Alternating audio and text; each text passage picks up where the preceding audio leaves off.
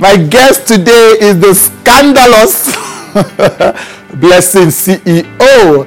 Um, I've always just known her from the periphery. It's like, okay, you know, one of those people making Nigeria colorful on the internet, social media.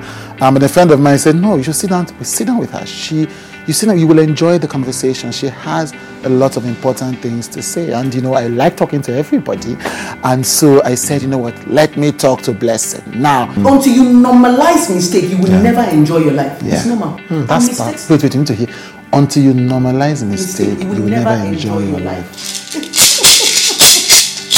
Yeah. As expected, she kept nothing hidden, didn't blanch at any question, came for the fully loaded.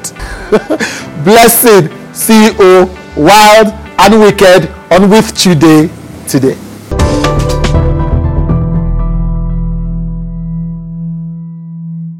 The first time I broke the internet was when I came out and told people how I was beating on my wedding day. These are stories that are told anonymously. I said my own with my wedding invitation because then people didn't really know me. I didn't know that things go viral. I was still new on Instagram. The next thing, boom, went Right, viral. right. So people were shocked. Who is this person that is so bold? So that boldness is what I know a lot of people don't have in this part of the world. So I took advantage of. Of that. But you were beaten on the first day of your marriage. Yeah, my wedding day, they beat me to the altar. Ah, wait, before you got to the altar. They, they beat me against the wedding. I beat me to the altar. I still married him.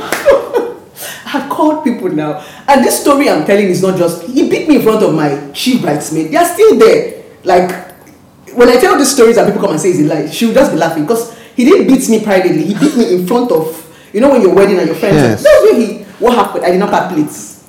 Because you didn't pack plates. didn't pack plates.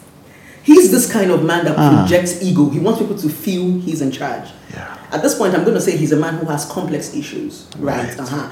So that complex, I know, in this part of the world, they build women, they don't build men. They just feel a man is supposed to relax, a woman will be doing the whole All job. the so work. I think that was the kind of upbringing that he had. He was a nice person, Hmm. but I think his upbringing was shaky because everything he did, his parents supported him. Ah. The only thing they always told me that he's a man. eh." The mother will always tell me this line I will never forget. I went through the same thing, I did not die. I'm like, "Nah, I don't want to die.